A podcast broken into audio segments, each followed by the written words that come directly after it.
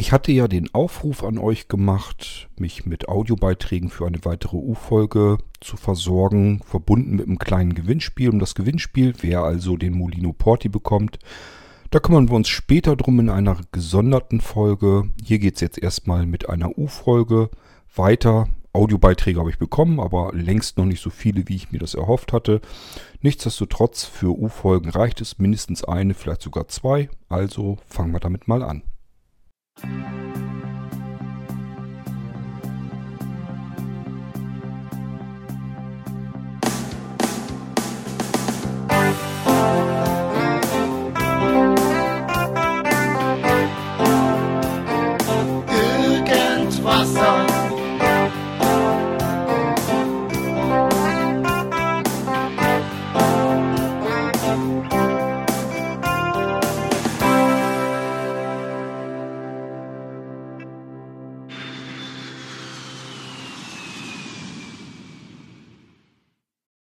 So, einen schönen guten Abend. Da ist der Achim Berg nochmal.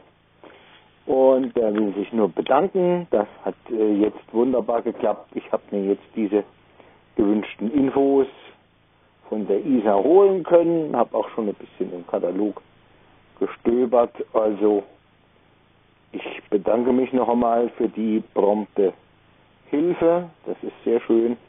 Und jetzt kann ich ja da auf weitere Suche zu weiteren Themen gehen. Okay, das wollte ich eigentlich nur noch einmal gesagt haben, dass das sehr schön und schnell und überhaupt alles prima geklappt hat und dem Team und dem Reinhold war es, glaube ich, der mir geantwortet hat, genau. Äh, noch einmal herzlichen Dank dafür. Einen schönen Abend und ja, restliches Morgen beginnt ja schon, das Wochenende, und da wünsche ich euch ein schönes Tschüsschen, der Achim aus Bad Steben. Der übrigens, richtig gehört, da fällt es mir noch ein, kein Franke ist, sondern ein emigrierter Hesse. Ja, ich weiß nicht, ob Achim sich jetzt ähm, darüber im Klaren war, dass das jetzt der Podcast-Anrufbeantworter war, wo er drauf gesprochen hat. Ich gehe da aber eigentlich von aus, denn letztendlich, wo soll er die Telefonnummer sonst herhaben? Und äh, ich berichte von dieser Telefonnummer eigentlich nur hier im Podcast und sage euch ja, ruft an, wenn was ist. Ähm, das war bei Achim auch so. Der hatte halt Fragen, kam mit Isa irgendwie nicht so ganz gleich zurecht und ähm, dann habe ich das Ding an unser Support-Team weitergeschickt per E-Mail. Reinhold war dann der Erste, der wohl geholfen hat. Das ging alles ratzfatz und das war eben die Reaktion von Achim. Ich habe mir gedacht, ich nehme sie hier mal mit rein. Ähm, denn schließlich war das bei uns auf dem Podcast-Anrufbeantworter.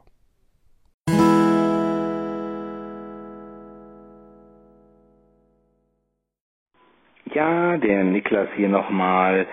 Es geht nochmal um das Thema Selbstdarstellung und Co. Äh, und auch um das Thema Musikproduktion nochmal. Ja, Kurt, natürlich, das, was du da sagst, verstehe ich vollkommen. Diese Menschen, die du da beschreibst, die kennt, denke ich, jeder von uns, die kenne ich auch. Ähm, also ich bin mir nicht sicher, ob das alle wirklich unbewusst machen. Das machen mit Sicherheit auch viele ganz bewusst. Und diese Selbstdarsteller, das sind oft genug auch Leute, die nichts anderes im Leben haben. Ähm, aber es kommt, ähm, glaube ich, gar nicht unbedingt so sehr darauf an, äh, ob man sagen darf, was man alles gemacht hat oder nicht. Es kommt vielmehr darauf an, wie wirke ich denn, wenn ich davon erzähle. Erzähle ich das hochtrabend? Bin ich tierisch laut dabei? Äh, wirklich so, als ob ich das Ziel hätte, jetzt alle mögliche Aufmerksamkeit auf mich zu ziehen, die irgendwie machbar ist? Oder bin ich dezent, nehme ich mich zurück äh, und erzähle ganz normal von dem, was ich so mache?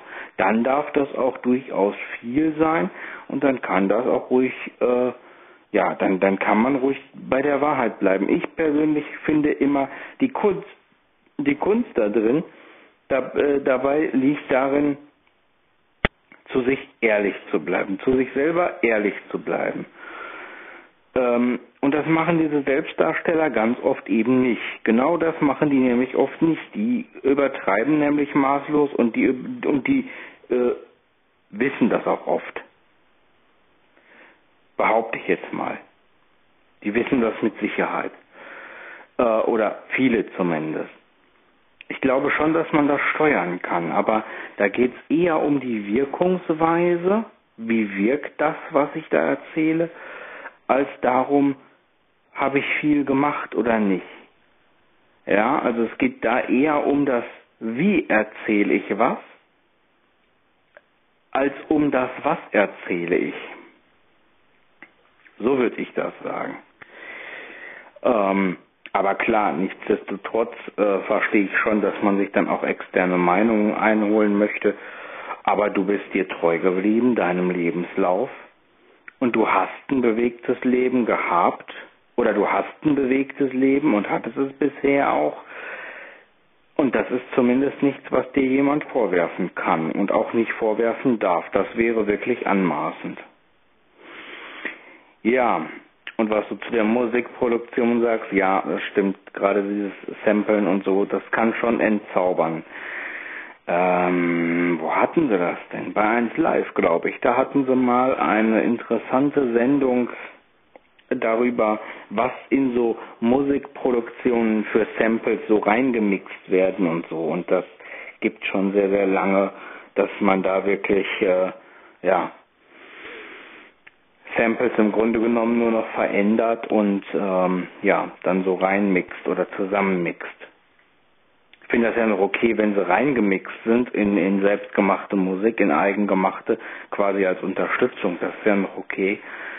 Aber wenn man dann das nur zusammenklatscht und dann Geld damit verdient und dann noch einen großen Macker macht, das, ähm, ja, weiß ich nicht. Ähm, also ich glaube, da geht deine Vermutung Richtung Dieter Bohlen schon ganz, äh, ganz richtig. Also die, die ist schon in der richtigen Richtung angesiedelt. Der macht wirklich nicht, nicht mehr. Also das ist dann natürlich immer, immer ein bisschen, ja, ein bisschen schade. Ähm, ja, kann man schon so sehen, das verstehe ich schon. Ähm, weil man natürlich schon auch irgendwo, ja, ich sag mal so ein bisschen musikalisches Gehör ist auch da immer von Vorteil, weil du halt eben auch Pads haben kannst, also Samples, die ähm, einfach ja sich nicht anhören miteinander irgendwie. Äh, und da ist es natürlich schon wieder von Vorteil, wenn du musikalisches Gehör hast. Naja, und mit Gesang ist ja auch so eine Sache. Du kennst es ja. Man kann ja auch Gesang äh, rein samplen. Gibt's ja sogar auch in deinen Samples. Also du brauchst noch nicht mal mehr einen Sänger für dein Lied dann in dem Moment. Weil du halt Gesangsschnipsel auch zusammenstückeln kannst. Ähm, ja, schon schwierig. Also klar, wenn man richtig Musik macht, egal ob am Keyboard oder sonst wo, ähm, dann ist das schon nochmal was anderes. Wobei ich glaube, selbst als Musiker, äh, also äh, wenn, wenn du Musik machen kannst, selbst dann hast du im, selbst im Sampling nochmal Vorteile, die ein Laie so ja in der Form gar nicht hören würde oder hätte. Kannst das vielleicht dann doch noch ein bisschen ja kunstvoller alles arrangieren. Letzten Endes ist das ja auch ein Arrangement. Mhm. Aber du hast schon recht, es entzaubert so ein bisschen wenn man dann so sieht, äh, ja, wie so Radiosongs eigentlich entstehen. Das, äh, das ist schon, da packt man sich schon an den Kopf. Und vor allen Dingen, was da für Millionen fließen. Oder Milliarden. Das, das ist ja mittlerweile echt Wahnsinn. Also die Leute, die wissen ja überhaupt nicht mehr, wohin mit ihrem Geld. Oder viele zumindest. Ja, steht alles nicht so ganz richtig im Verhältnis zueinander. Aber naja gut, das tut's bei Fußballspielern auch nicht und bei vielen, vielen anderen Bereichen auch nicht. Also von daher, äh, ja, ich weiß auch nicht, was ich davon halten soll. Ich finde es auch nicht richtig. Naja, aber nichtsdestotrotz, Ich finde Sampling, so wie du das machst, ähm, das äh, hat einen anderen, mag einen anderen Stellenwert haben, kommt auch sicher im Ich hatte ja schon gesagt, dass ich früher viel am PC gesampelt habe mit verschiedener Software, meistens mit, mit Magic, Magic Music Maker und sowas alles. Ähm, dann habe ich das eine ganze Weile mal aus den Augen verloren und bin ja jetzt wieder angefangen, weil ich eine schöne App gefunden habe am iPhone, mit der das wunderbar einfach funktioniert. Das Problem ist mal, wenn man das selbst macht und man hört dann im Radio eben Titel, wo man einfach weiß, das ist komplett so zusammengesampelt, dann macht es bei mir immer so Klick im Hirn und sagt mir dann, hm, das hättest du mit entsprechend diesen Samples, hättest du das eigentlich auch hingekriegt.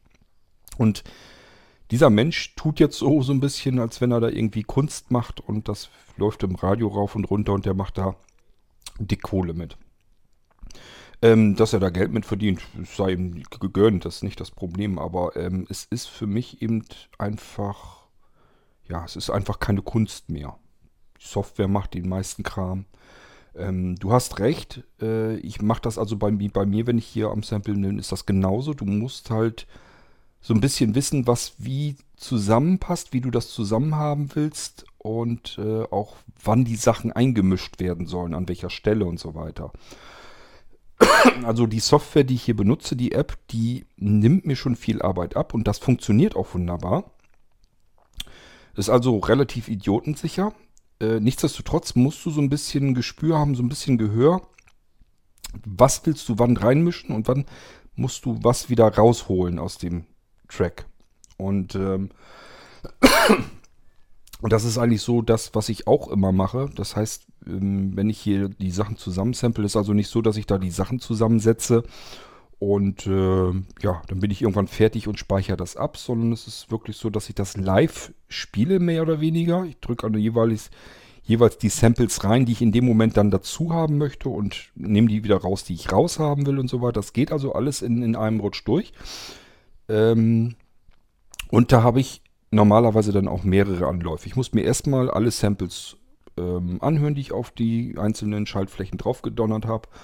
Und äh, muss so ein bisschen mir behalten, wo hast du was sitzen, wie willst du anfangen, also mit welchen Samples willst du anfangen, was mischst du dann so langsam aber sicher dazu, was nimmst du wieder raus, was tust du damit, dass in der Mitte ein bisschen abwechslungsreich wird, wie ähm, spielst du die, die Break-Samples da so ein bisschen mit rein und so weiter und so fort. Also so ein bisschen muss man sich da schon mit befassen, so ist es nun auch nicht, aber ähm, ja, die Software nimmt nichtsdestotrotz eine ganze, ganze Menge Arbeit ab. Und man sagt sich einfach, wenn ich das so relativ leicht aus dem Handgelenk geschüttelt bekomme, dann wird das demjenigen, der da gerade im Radio läuft, äh, auch nicht anders gegangen sein. Und dann hat, hat das für mich jedenfalls, für mich persönlich, hat das einfach nicht diese Aufmerksamkeit verdient, die diese Titel dann bekommen. Also ich finde das immer ja, ich will mal sagen, das ist so ein bisschen so ein Gefühl von, als ich finde das, als wenn das unfair gegenüber denen ist, die wirklich richtig spielen können, wo, wo ich wirklich sagen, das sind Künstler. Das sind Leute, die wirklich Instrumente spielen können, die richtig singen können. Und ähm, das ist dann mal ein bisschen unfair, wenn dann Titel eigentlich die Charts oder so sozusagen abräumen, wo ich einfach weiß, da sitzt eigentlich überhaupt nichts dahinter. Der hat einfach nur gute Samples gehabt, die hat er zusammengesetzt und äh, damit hat er jetzt eben einen Hit gelandet und geht damit rauf und runter. Gönnen tue ich ihm das, ist nicht die Frage, aber es ist so ein bisschen aus meiner Sicht so ein bisschen unfair gegenüber denjenigen, die, wo, wo ich wirklich sagen würde, das sind Künstler. ja, das mal dazu. Wir hören uns mal den nächsten Audiobeitrag an. Jetzt muss ich doch mal ein bisschen eine Lanze für O2 brechen. Äh, ich bin okay schon seit sehr vielen Jahren bei O2 und ja, natürlich äh, merkst du den Unterschied, äh, wenn du äh, mit Telekom und Vodafone vergleichst, auf jeden Fall. Äh, die Netzabdeckung auf dem Land ist nicht so gut, das ist einfach unbestritten. Aber ich habe, wie gesagt, Landstriche äh, wirklich weit weg vom Schuss. Da habe ich mit O2 LTE und andere mit Vodafone haben das nun gerade mal nicht. Äh, ein großer Schub kam, als O2 und äh, wie hießen sie? Ähm, jetzt habe ich einen Blackout. Äh, O2 und die andere Firma, ihr kommt sicherlich drauf. Es gab jedenfalls einen Zusammenschluss. Äh, und seitdem. Da war er weg. Wolfgang hast dich vielleicht aus dem Tritt bringen lassen. Du meintest natürlich E und äh, ja, ich kann mir das vorstellen, wenn man da nicht drauf kommt, dann ist man die ganze Zeit im Überlegen. Mensch, was war das denn? Mir liegt es auf der Zunge und ich komme trotzdem nicht drauf und dann ist man abgelenkt und dann beendet man das ganze Ding. Vermute ich mal, dass dir das passiert ist. Ähm, ja, ansonsten kann ich nur sagen, klar, ähm, man hat einzelne Stellen, wo O2 jetzt zufällig gerade einen Sender stehen hat und die anderen mal nicht. Das ist aber eben die absolute Ausnahme, es sind Einzelfälle. Ich meine, ich hätte das auch so erzählt, auch in der Folge, dass ich das in Emden ja auch hatte. Da war es wirklich so, dass ich in meinem Hotelzimmer weder Vodafone noch Telekom irgendwie vernünftig benutzen konnte. War also so weit runtergedreht, die Verbindung, dass man da nicht mal Musik mithören konnte über Internet. Und ich hatte meinen kleinen ähm, Hotspot, meinen kleinen Router mit. So ein kleiner Hosentaschenrouter ist das und der funktioniert weltweit. Und hier in Deutschland schnappen die sich eben O2 als Partner. Das ist eine eSIM da drin, da kann ich sowieso dann nichts dran ändern. Und äh, in dem Moment war ich eigentlich ganz froh, dass das Ding über O2 lief, denn da habe ich gemerkt, da kann ich Musik mithören. Also das funktionierte in dem Moment wirklich besser. So, und das ist aber der aller einzige Ort, bei dem ich das bisher so bemerkt hatte. Überall anders stinkt O2 eben leider komplett ab. Ähm, ja, und man wählt sich ja nun normalerweise nicht unbedingt dann den als Partner aus, der am schlechtesten ausgebaut ist, sondern ähm, entweder den, den man bei sich im Wohnort gut benutzen kann, weil man sagt, ich bin die meiste Zeit zu Hause und da möchte ich eben auch telefonieren und Internet benutzen, auch wenn ich vielleicht im WLAN jetzt gar nicht bin, wenn ich mal irgendwie zu Besuch bin oder na, wenn ich in meiner Stadt eben unter, unterwegs bin. So, und wenn ich da mit O2 zufrieden bin und das funktioniert alles, würde ich das auch so machen. Dann würde ich auch sagen, O2 hat ja dann oft doch noch bis das günstiger sein müssen, weil sie eben die, die aus, den Ausbau, die Qualität eben nicht haben, die die anderen beiden großen haben. Und deswegen sagt sich O2, okay, da müssen wir halt äh, vom Preis her attraktiver sein und mit jetzt mit den ganzen kostenlosen Multi-SIM-Karten und so weiter, was sie da mit reinballern, ist ganz klar, da versuchen sie natürlich dann irgendwie so ein kleines Gegenangebot zu machen. Und ich sage ja, wer in einer größeren Stadt lebt und sich dort auch meistens aufhält und das funktioniert dort ja auch alles, warum nicht? Wäre ja dann Quatsch. Ähm, ich komme hier aus dem ländlichen Raum, da hat es halt mit O2, wenn ich Internet benutzen will unterwegs, überhaupt gar keinen Sinn. Und äh, ist ganz klar, dann macht man das natürlich nicht. Man nimmt sich nicht den Mobilfunkanbieter mit dem schlechtesten Netz in der Ecke, wo man äh, sich aufhält. Ich merke das aber auch, wenn ich in Deutschland unterwegs bin. Also ich sag mal, sobald ich in einer Großstadt bin, wenn wir in Hannover oder so mal sind, insgesamt alles kein Problem. Kann ich mit allen Anbietern gut leben. Aber sobald ich eben aus den Ballungsgebieten raus bin oder eben in Einzelfällen, wie eben beschrieben in Emden, dann, äh, ja, dann ist es natürlich doof, wenn man sich dann den schlechtesten Mobilfunkanbieter dann davon dazwischen heraussucht. Das macht kein normaler Mensch und deswegen würde ich das auch nicht tun. Ich bin ja gespannt, wenn wir in Urlaub sind, äh, Tschechoslowakei, ähm, mal schauen, wie das da so funktioniert mit meinem kleinen Taschenrouter. Äh, dem ist das egal, wo ich mich aufhalte. Ist also internationales Roaming äh, weltweit und ähm, mal gucken, was da noch so dann übrig bleibt, wie das funktioniert. Moin Kurt, Walle hier. Ähm, die Geschichte der Apple Watch Armbänder ist eine Geschichte voller Missverständnisse und ich probiere da mal ein bisschen Aufklärung reinzubringen. Also, fangen wir mal an. Äh, das, was du so schön findest, diese Armbänder aus dem Drahtgeflecht mit Magnetverschluss, die Dinger heißen Mailänder oder Milanese Armbänder. Äh, das ist jetzt keine Erfindung von Apple oder Zubehörherstellern der Apple Watch. Das gibt es schon länger auch bei relativ teuren, wirklich teuren Uhren. Äh, Ist eine gute Sache, ist also wirklich nichts Neues. Ich hätte gerne sowas in der Art, aber in der Dicke von einem Gliederarmband, also doppelt bis dreimal so dick, habe ich aber bis jetzt noch nichts gefunden. Äh, Wäre eine schöne Sache.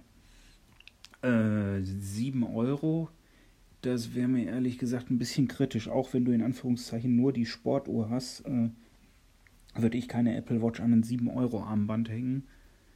So ab 30 Euro rum müsstest du eigentlich halbwegs vernünftigen Kram kriegen. Da gibt es auch Meilen davon.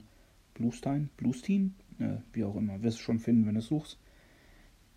Also das ist die Einstiegsklasse, würde ich sagen. Und nach oben gibt es keine Grenzen. Die Mailänder von Apple, die kosten 179, 169, irgend sowas in der Richtung auf jeden Fall. Äh, vielleicht Apple-typisch zubehörmäßig etwas überteuert, aber da merkt man auch schon an dem Verschluss, an den Anschlussstücken fürs Armband, das ist eine ganz andere Qualität, das kannst du nicht vergleichen. Ähm, wie gesagt, ich habe billige davon gehabt, ich habe die Apple Armbänder da gehabt, also das äh, ist ein Qualitätsunterschied auf jeden Fall. Ähm, ja, was hatten wir denn noch? Genau, ähm, das Thema, äh, gibt es Unterschiede zwischen Series 0123 bei den Apple Watches? Nein. Jedes Armband passt auf die Serie 0, 1, 2 und 3, da gibt es keinen Unterschied. Es gibt Unterschiede bei der 38er und 42er. Die Armbänder für die 38 mm, die sind schmaler als die für die 42er. Also die 42er passen nicht an die 38er, die 38er nicht an die 42er. Dann kommt jetzt noch etwas Kritik und eine Frage. Äh, machen wir mal zuerst die Frage, vielleicht beantwortest du mir die, bevor du dich über die Kritik ärgerst. Äh, das Armband, was du sagtest, was aus dieser Art Kette besteht oder so, das würde mich doch mal wirklich interessieren, was das ist. Wenn du rausfinden könntest, wie das wirklich heißt oder wurde das gekauft hast oder so, dann würde ich mir sowas gerne mal anschauen. So, und jetzt kommt die Kritik, weil du gesagt hast, dir wären so viele Armbänder kaputt gegangen, weil die Anschlussteile irgendwie billiges Material wären, Alu oder irgendwelches billige Blech oder sowas. Das liegt in Anführungszeichen daran, dass du höchstwahrscheinlich nur billige Armbänder gekauft hast. Denn wenn du nicht groß über die 50-Euro-Klasse gegangen bist, das ist billig. Ähm, wenn du mal richtig hochwertig verarbeiteten Kram sehen willst, äh, such mal nach Juke, J-U-U-K. Das ist ein Zulieferer für diverse wirklich hochpreisige Uhren, Rolex und Co. Die machen auch dementsprechend gute Armbänder und auch gute Armbänder für Apple. Äh, Watches, nur die kriegst du halt nicht für 50 Euro. Da liegst du dann auch mal bei 350, äh, 400 Euro für ein Armband. Muss dann jeder wissen, ob man das ausgeben will oder nicht. Also ich habe 350 für eins ausgegeben, für ein, wie nannte sich das noch, Bicolor. Das sieht aus, als hättest du ja ein Gliederarmband, aber das ist abwechselnd silber und schwarz. Also das schaut recht schön. Wäre halt nur noch, wenn es sowas als Mailänder gibt, wäre halt super. Ähm, kannst du ja mal anschauen, vielleicht haben die auch irgendwas mit, mit Gold oder Champagner oder so. Auf jeden Fall, wenn du richtig Geld ausgibst, kriegst du da auch richtig Qualität geboten. Ähm, und zu dem Thema Silikon- und Sportarmbänder, äh, da haben wir auch mal erzählt, ja, das ist super, dass das Ganze mit billigen Gummiarmbändern nicht vergleichen und so. Ich muss sagen, nö, stimmt nicht, das ist genau der gleiche billige Gummischeiß wie bei anderem Kram auch. Äh, nur dass Apple draufsteht. Dann habe ich es auch noch mit den Klettbändern versucht. Das hörte sich vom Prinzip her lustig an, ist es aber auch nicht wirklich. Die Nylons sind es auch nicht. Also diesen ganzen Stoff und Gummikram von Apple, den kannst du so wie ihn ist in eine Tonne treten. Was gut ist, es gibt wie das Mailänder, gibt es auch als Leder, ich glaube das heißt Lederloop. Das ist an sich eine schöne Idee.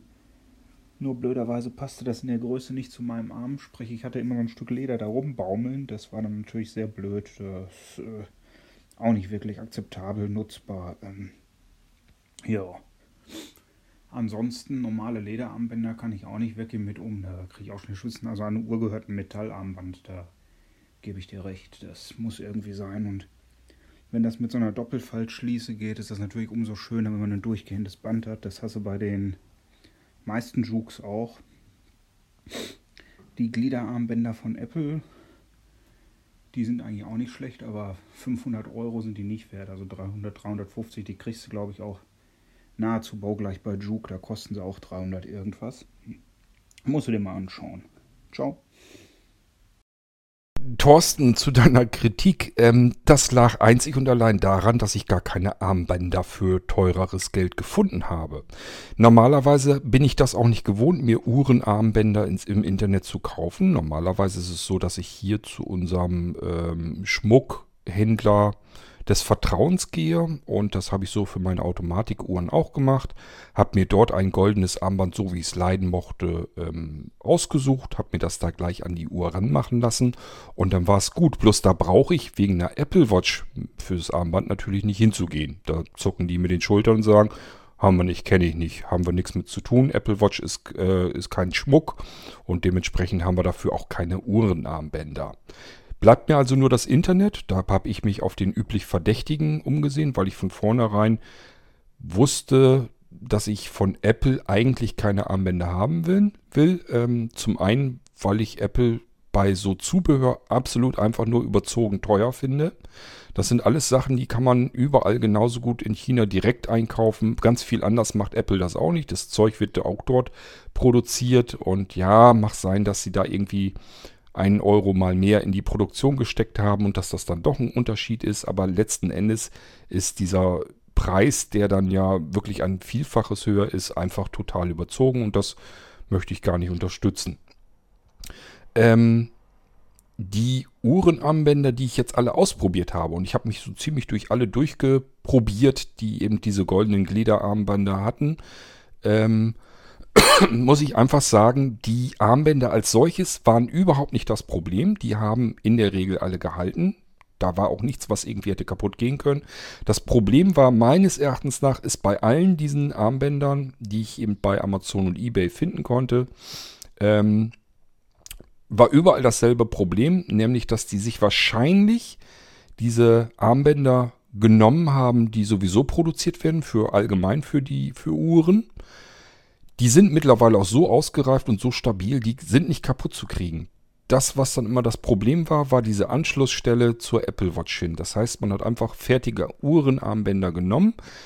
Die kann man mittlerweile günstig einkaufen, weil der Markt eh überschwemmt ist, weil es die Dinger eben schon überall und eben immer gegeben hat. Aber sind eben auch super stabil und eigentlich vollkommen in Ordnung. Ähm, Problem ist dann eben einfach, dass man die Dinger genommen hat und hat dann einfach diesen Anschluss für die Apple Watch einfach so dran gepflanscht.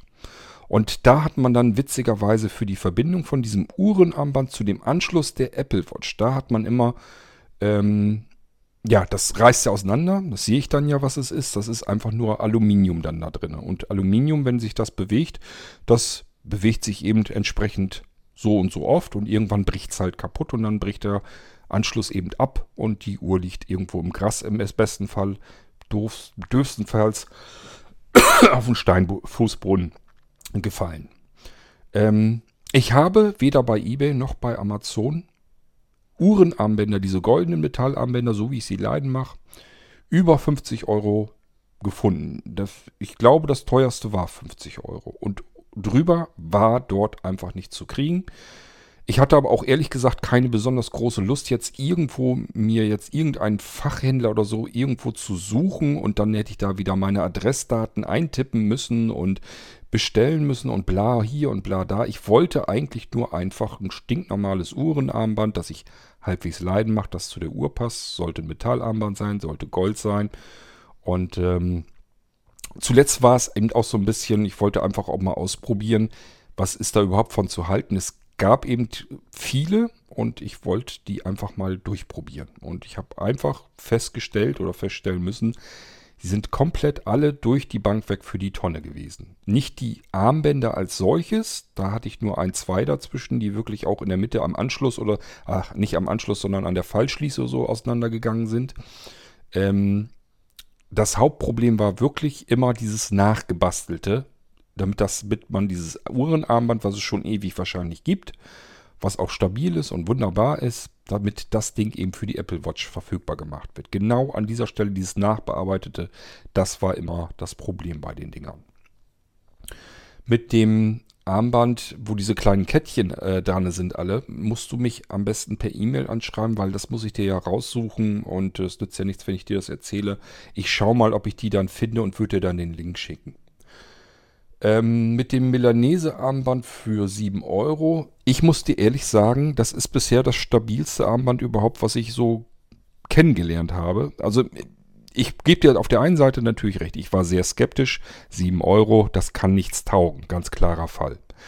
Als ich das dann aber ausgepackt hatte und äh, an die Apple Watch dran gemacht hatte, äh, habe ich gedacht, wo soll da jetzt eigentlich die...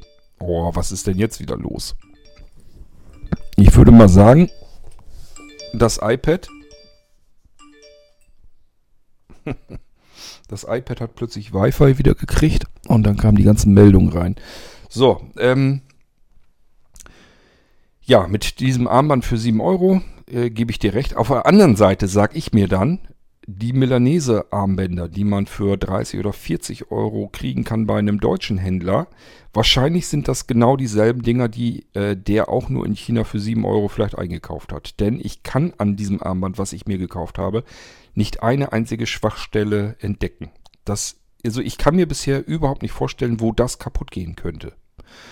Das Maximale, was ich mir vorstellen könnte, an dem einen Anschluss, also an der einen Seite quasi, wo es fest mit dem Anschluss der Apple Watch verbunden ist, dass da irgendwie vielleicht mal was auseinander. Aber es macht nicht mal ansatzweise den Anschein, als wenn da irgendwie eine Schwachstelle drin wäre. Und das andere ist ja alles nur so eine Schlaufe, die geht ja einmal so durch. Da ist nirgendwo eine Schwachstelle, eine Sollbruchstelle, wo ich Bedenken haben müsste, dass das irgendwie kaputt gehen könnte, auseinanderfallen könnte oder irgendetwas. Also das Ding ist einfach nur scheiße stabil. Und äh, was mir halt einfach gefallen hat, ist dieses mit dem Magnetverschluss und so, das finde ich total klasse.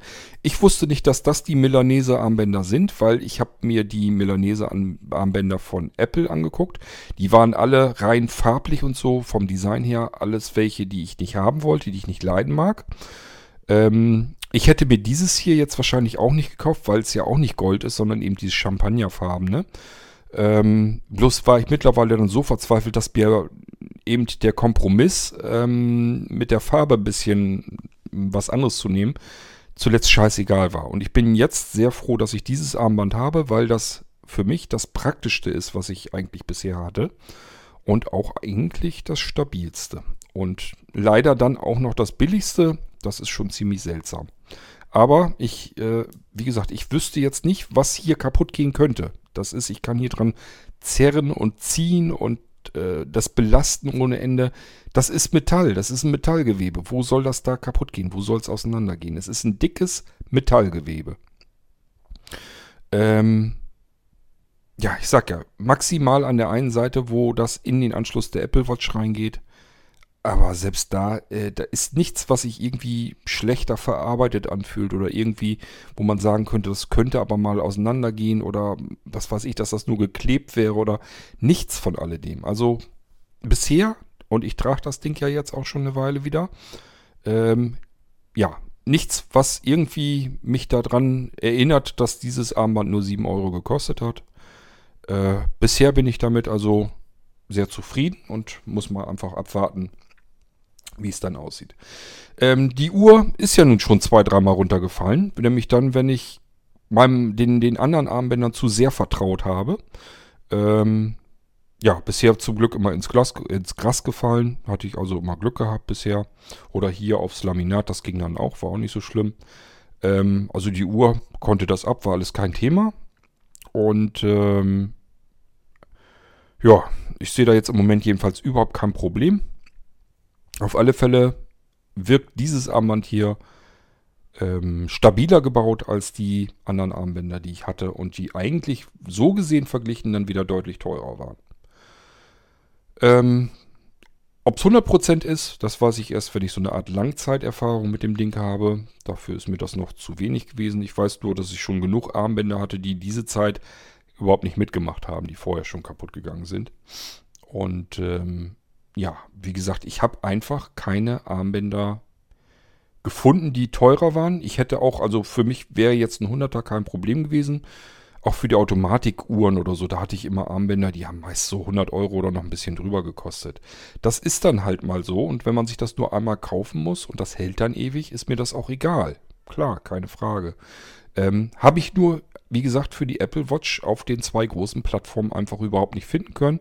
Ich hatte gar nicht die Chance, gar nicht die Möglichkeit, mehr Geld auszugeben und deswegen habe ich mich durch die Sachen getestet, die dort äh, vertreten waren und musste einfach feststellen, taucht alles nichts, ist alles für die Tonne.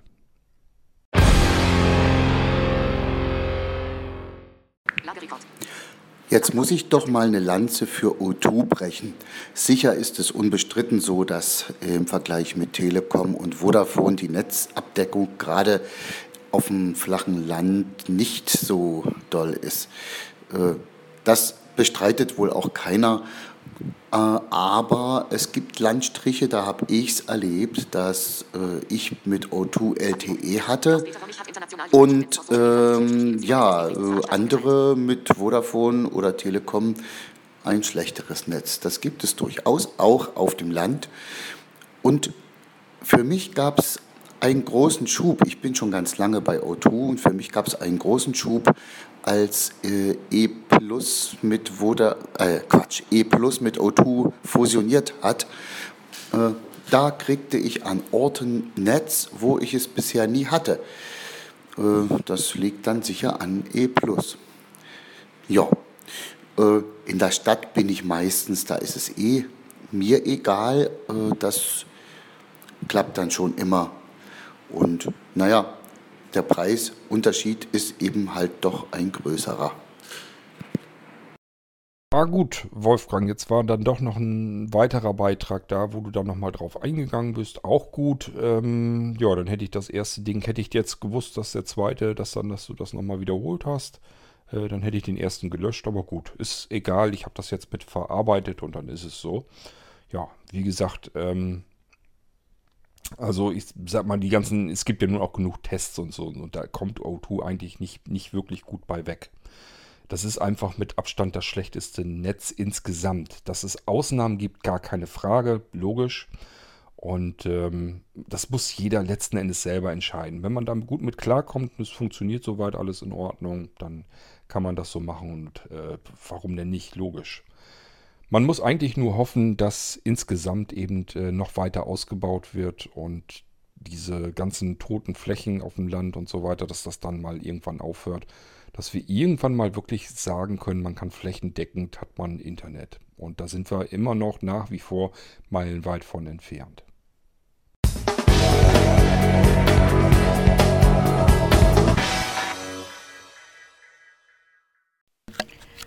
Und als letzten Audiobeitrag nochmal auf den Podcast 655 auf die Kacke hauen. Da erwähntest du ja mal deine Rückenprobleme. Und da ist mir diesbezüglich auch noch eingefallen, äh, ja, ich äh, tue dir jetzt auch mal einen Spruch aufdrücken, und zwar, ich denke, jetzt trage ich Eulen nach Athen. Ich sag dir halt bestimmt etwas, was du schon weißt. Rückenschmerzen, da hast du in mir eine Leidensgenossin. Schon seit Jahrzehnten plage ich mich damit rum. Ich denke mal, hat die Erblindung damit zu tun, dass man sich dann erstmal nicht mehr so bewegt wie gewohnt. Und naja, klar, meine sitzende Tätigkeit jeden Tag, wenn ich Feierabend habe und in meiner Freizeit, versuche ich tapfer dagegen anzukämpfen, indem ich diversen Sport treibe. So, und ich hatte mir vor vielen Jahren mal von der AOK so eine, ein Rückentraining besorgt. Und da waren also diverse Übungen drin und vorher auch äh, so allgemeine Tipps. Und jetzt komme ich auf den Punkt. Es geht um äh, die schweren Getränkekästen tragen. Also immer dran denken, nicht bücken, sondern in die Hocke gehen, den Kasten schön vor dich hin platzieren und die Kraft in die Knie legen, in, in die Beingelenke. Oder zweite Möglichkeit, links ein Getränkekasten und rechts einer. In die Knie gehen und die Gewichte schön gleichmäßig verteilen. Ja, aber ich vermute mal, das weißt du schon. Das war's von mir. Viele Grüße aus Thüringen von Bärbel. Da hast du allerdings recht, Bärbel, das weiß ich natürlich alles schon. Ähm, ich habe Gärtner gelernt, das gehört dazu. Also das gehört wirklich mit in die Lehre rein, wie du Sachen anhebst und so weiter. Weil ist nun mal so, Pflanzen stehen bei vielen, also damals war das so, stehen eben, standen eben früher in vielen Gärtnereien auch auf Grundbeeten, draußen sowieso. Ähm, draußen Freiland hast du eben keine Tische oder sowas, äh, sondern da sind die Pflanzen unten auf dem Boden. So, und da musst du dich halt zwangsläufig immer wieder mal bücken und eine Kiste hochheben und so weiter. Und dann überlegst du dir schon, wenn du das den ganzen Tag vielleicht machen musst, weil Versandzeit ist, wie kriegst du das hin, sodass du abends den Rücken nicht komplett wegschmeißen kannst. Nichtsdestotrotz, mein Rücken war viel zu lang geschossen und ähm, da sind auch wirklich Fehler drin in der Wirbelsäule. Also, ähm, ja, das war einfach nicht weiter auszuhalten. Ähm, ich sagte aber ja auch schon, die Rückenprobleme das war eben damals. Und äh, als ich den Gärtnerberuf weggeschmissen habe und dann äh, komplett normal gelernt habe, alles, äh, einen anderen Beruf, seitdem ist das eigentlich, ja, für mich jedenfalls gegessen. Rückenschmerzen habe ich eigentlich nur noch, wenn ich mich falsch verhalte. Und falsch verhalten, das kann eben mal passieren, dass man es leider muss. Ich darf eigentlich keine schweren Gegenstände heben, ich heb dies schon so an. Ich gehe sogar eins weiter. Wenn ich mir zum Beispiel einen Karton oder eine Kiste oder sowas packe, dann packe ich mir ähm, die schwereren Teile an eine Seite hin und die leichteren zur anderen Seite, in demselben Karton, in derselben Kiste. Und die lupfe ich dann so aus der Beuge heraus an. Also ich bück mich nicht, sondern mache das genauso, wie du das ähm, auch meinst, wie man es machen soll. Also das macht man automatisch, wenn man in Berufen arbeitet, wo man viel sich bewegen muss und, und schwere Sachen heben muss, dann macht man es ganz automatisch. Das, das macht man nicht lange, dass man sich da ähm, falsch verhält, wenn man Gegenstände äh, hochhebt. Und äh, selbst da sage ich ja, gibt es auch wieder Tricks, dass man sich Sachen, die schwerer sind, an eine Seite so packt, dass wenn man jetzt eine Kiste oder sowas trägt, dass die schweren Sachen so dicht am Körper sind wie irgend möglich, ganz klar. Alles andere belastet eben den Rücken sofort entsprechend mehr. Ähm, das habe ich jetzt eben auch. Äh, ich dürfte eigentlich gar nicht Kasten Cola oder sowas dürfte ich eigentlich gar nicht ähm, heben und tragen. Macht man aber trotzdem, macht jeder normale Mensch. Ähm, ich werde einen Teufel tun und hier jetzt äh, Anja sagen, kannst du mir mal den Kasten Cola von A nach B bringen. Also das mache ich auch nicht. Das würde mein Stolz nie zulassen. Da würde ich ähm, eher sagen, ich äh, mache das eben und habe dann vielleicht mal eben äh, einen Tag äh, Rückenschmerzen davon, dann ist das eben so. Das ist mit den Schmerzen, die ich früher hatte, die Rückenschmerzen, ist das kein Vergleich. Da kann ich, also, da komme ich wunderbar mit klar. Da kann ich prima mit leben. Das tut dann eben ein bisschen weh im Rücken und dann ist gut. Und äh, das hat man ja auch nicht ständig, dass man wirklich schwere Sachen, ich sag mal, Kasten Cola ist sogar noch eher eine leichtere Geschichte. Aber wenn man noch was Schwereres tragen muss, ähm, da habe ich dann schon was davon. Das sind dann eben ein, zwei Tage und dann überlege ich immer, also passiert ganz oft, dass ich dann überlege, äh, sage ich zu Anja dann auch, ich sage, boah, habe ich jetzt Rückenschmerzen, was habe ich denn jetzt wieder falsch gemacht, was habe ich denn Schweres getragen? Und dann sind wir oftmals, dass wir beide eben kurz überlegen, ach ja, was gestern das und das äh, geschleppt. Und ja, dann weiß ich sofort, okay, alles klar, davon kommen jetzt die Rückenschmerzen. Aber die gehen dann eben auch wieder weg. Früher sind sie gar nicht mehr weggegangen. Und äh, das ist wirklich eine Sache. Ich würde heute behaupten, dass ich keine Rückenschmerzen habe.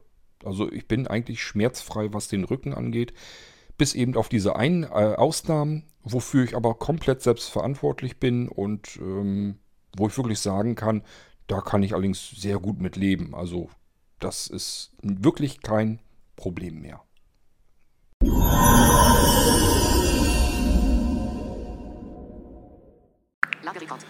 Ich mache mir ja zu den Podcasts immer mal Notizen und es ist schon ganz, ganz lange her, da wurde hier mal über die Meinung zu DAB Plus und DAB Radio gesprochen.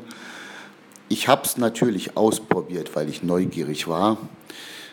Äh, Im Grunde genommen bin ich tendenzmäßig eher etwas enttäuscht, äh, weil Naja, dieses Prinzip 0 und 1 heißt ja, entweder man kriegt den Sender oder man kriegt ihn überhaupt nicht. Und das ist eigentlich das so, was ich nicht mag. Ich meine, wenn ich einen Sender schlecht bekomme, dann rauscht der eben, aber ich kriege ihn noch, siehe UKW. Aber hier ist es so, ich kriege ihn oder ich kriege ihn gar nicht. Und wenn ich da aus der Stadt raus bin, naja, und womöglich noch in einer ungünstigen Situation wie Zug oder dergleichen, äh, die Autobahnen werden, wie es mir scheint, obwohl ich ja da gar nicht so oft bin, äh, ja ziemlich gut ausgebaut jetzt äh, mit dem DAB Plus. Aber im Zug ist das dann immer schon noch eine andere Geschichte. Und was ich auch bemerke, mitten in Leipzig, gut, ich habe jetzt nur ein ganz kleines, mobiles, portables DAB-Radio, liegt sicher auch daran. Aber wenn ich daneben mein iPhone liegen habe und das habe ich ans Netz angeschlossen oder es sind irgendwelche Kabel daneben, neben diesem DAB-Radio, was, äh, was seine Antenne auch über die Kopfhörerbuchse bekommt, über den Anschluss, dann setzt das aus, wenn jemand vorbeigeht. Also manchmal reicht auch schon, dass jemand vorbeigeht. Dann ist es eben weg. Dann wird nicht der Empfang etwas schlechter, sondern es ist weg. Und wenn ich das mitten in der Großstadt habe, naja, dann ist dieses System für mich nicht so doll. Also dann, äh, ich frage mich sowieso, warum man nicht flächendeckend auf Internetradio gesetzt hat. Das verstehe ich nicht. Äh, die ARD-Station, da geht es ja noch, aber bei allen anderen Stationen, ähm, die nicht öffentlich-rechtlich sind, die sind ja auch von der Übertragungsrate so grottenschlecht, dass ich mir das sowieso nicht anhören mag. Okay, also kurzum, ich höre jeden Früh mein MDR aktuell äh, immer noch auf meinem DAB-Radio, aber da muss ich darauf achten, dass ich nicht so viele Kabel in der Nähe habe und Strippen äh, und ja, dann, dann geht das schon, dann kann man das ja mal machen. Ähm, ja, Wolfgang, also ich kann das immer gar nicht nachvollziehen, dass man ernsthaft darüber nachdenkt, ähm, UKW abzuschalten. Ich kann das natürlich verstehen, man möchte die, die, den Frequenzbereich natürlich gerne benutzen können und viel mehr Sender unterbringen können. Also warum man das macht, das kann ich natürlich schon verstehen. Ähm, weil ich sag mal, diese analogen Frequenzen, äh, die, die brauchen halt ein weites Spektrum und äh, verballern eigentlich ähm, einen Sendebereich, äh, wo man vielleicht, was weiß ich, 20, 30, 40 Sender unterbringen kann, wo man mit analog eben nur einen Sender ähm, ausstrahlen kann. Also warum man das macht, ist mir vollkommen klar. Nichtsdestotrotz ähm, bin ich der Meinung, sind wir da viel zu weit von entfernt, dass man das, dass man da jetzt überhaupt drüber nachdenken kann. Erstens, ich denke dann an die Radios, an die UKW-Radios, die draußen sind. Überall, jeder hat solch ein UKW-Radio. Und zwar wahrscheinlich zigfach im Haushalt. Und ähm, das sind alles Geräte, die kann man nicht einfach jetzt ähm, dicht machen und, und entsorgen. Das ist ja Wahnsinn. Das ist vollkommener Irrsinn. Und äh, zum anderen sind wir auch noch viel zu weit davon entfernt, dass man wirklich sagen kann, DAB ist so ausgebaut, dass man es wirklich überall bekommen kann. Wenn ich mit dem Auto unterwegs bin und äh, der DAB-Sender fällt mir ständig aus, weil ich mich eben bewege durch Deutschland, das kann es noch nicht sein. Also das kann nicht Sinn der, Sinn der Übung sein. Ähm, also jedes Mal, wenn diese Diskussion wieder aufkommt, dass sie die UKW-Frequenzen, das UKW-Radio äh, abschalten wollen, fasse ich mir immer mit der Hand an die Stirn und sage mir, wie könnt ihr nur? Wie könnt ihr überhaupt auf die Idee kommen, darüber jetzt schon nachzudenken? Das ist für mich etwas, das würde man dann machen, wenn sowieso alle äh, DAB hören. Man müsste meiner Meinung nach, muss man erst das so weit haben, dass alle freiwillig umstellen, dass die Autos alle mit DAB ausgestattet sind, dass man zu Hause die alten UKW-Radios freiwillig äh, weggelegt hat und DAB Radius ähm, hat und das funktioniert dann auch überall flächendeckend. Wenn man irgendwann sagen kann, UKW ist überflüssig, dann kann man darüber nachdenken, UKW abzuschalten, aber doch nicht jetzt, zum jetzigen Zeitpunkt, auch nicht ähm, das, das zu planen. Also das ist für mich vollkommener Irrsinn, dass man da überhaupt drüber nachdenkt. Ähm, ja, und ich gebe dir natürlich auch vollkommen recht. Ich habe hier auch so ein kleines DAB-Radio, kleines mobiles Ding. Es macht Spaß, ist schön. Es ist toll, wenn man Sender einfach so einstellen kann und äh, ja, die Dinger laufen, haben eine rauschfreie, glasklare Qualität. Aber wie du schon sagtest, entweder es kommt der Sender oder ja, reicht schon, wenn ich die Teleskopantenne zusammenschiebe. Dann sind viele Sender, die dann schon sagen, nö, jetzt will ich nicht mehr, dann stockt es erst und irgendwann fällt es dann ganz aus. Und ähm, solange das alles noch der Fall ist, ist das für mich absolut keine Alternative zum UKW-Funk. Ich denke mal, da muss man einfach auch mal sagen, wir müssen an UKW so lang festhalten, bis man sagen kann, DAB ist so weit, dass das ablösen kann. Und ich finde, da sind wir noch viel zu weit von entfernt.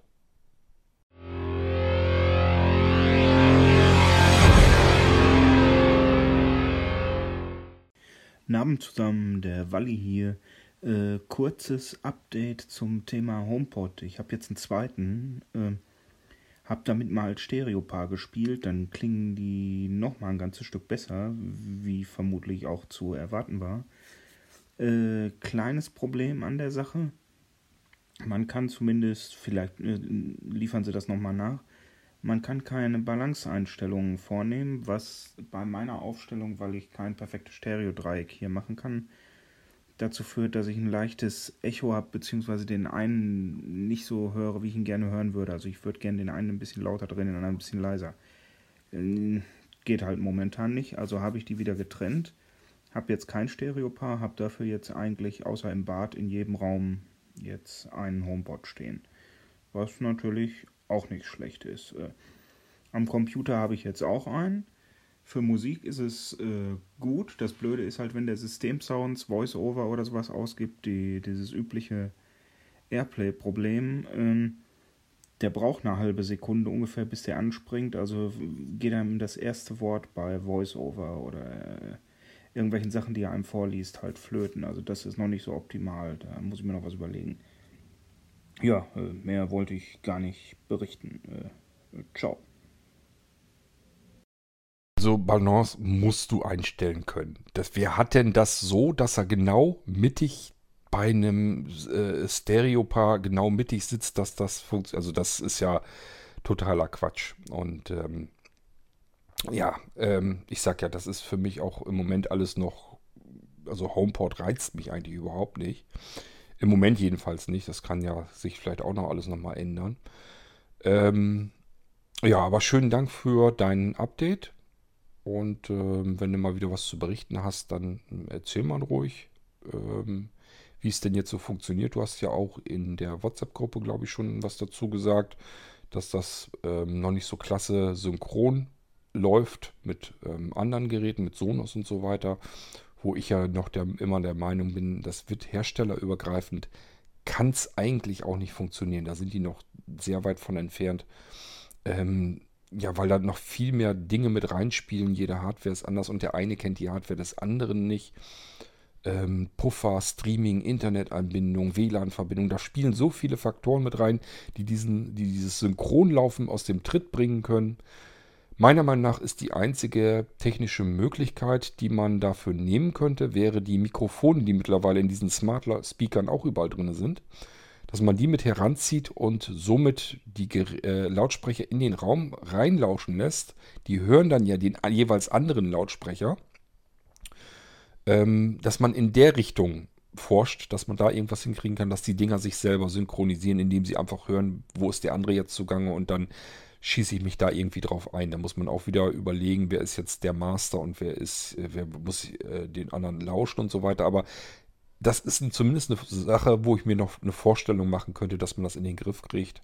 Ansonsten ähm, war dieses Synchronbetreiben, äh, das war eigentlich immer so die Königsdisziplin von diesem ganzen Multiroom-System. Das hat in den Anfangszeiten eigentlich nie geklappt, nicht mal beim selben Hersteller. Da war Sonos, so aus meiner Erinnerung, eigentlich so der erste, der das mal wirklich hinbekommen hat, dass seine eigenen Lautsprecher sich synchron hielten und zwar auch über längeren Zeitraum. Wir hatten das hier schon oft genug, das war damals mit den Logitech Squeezebox-Systemen zum Beispiel, auch mit anderen ähm, dass die erst sich synchronisieren ließen, sind dann synchron gelaufen und je länger man die hat laufen lassen, desto mehr sind die auseinandergedriftet, sodass man nach ein, zwei, drei Stunden hatte man irgendwie dann irgendwann zuletzt sogar eine Sekunde Unterschied. Das konnte man dann natürlich komplett vergessen.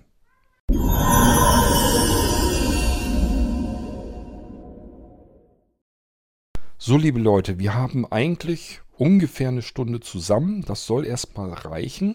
Ähm, ich habe noch ein paar Audiobeiträge. Viele sind es dann nicht mehr.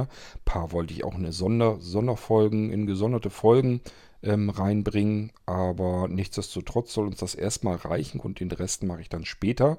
Denn ich habe noch ein bisschen was anderes vor und ich wollte die Sendung hier jetzt einfach abschließen. Das heißt, ja, Rest kommt später nach und ich suche uns jetzt hier einen C64-Titel raus und würde mal sagen, dann haben wir diese U-Folge hier beendet.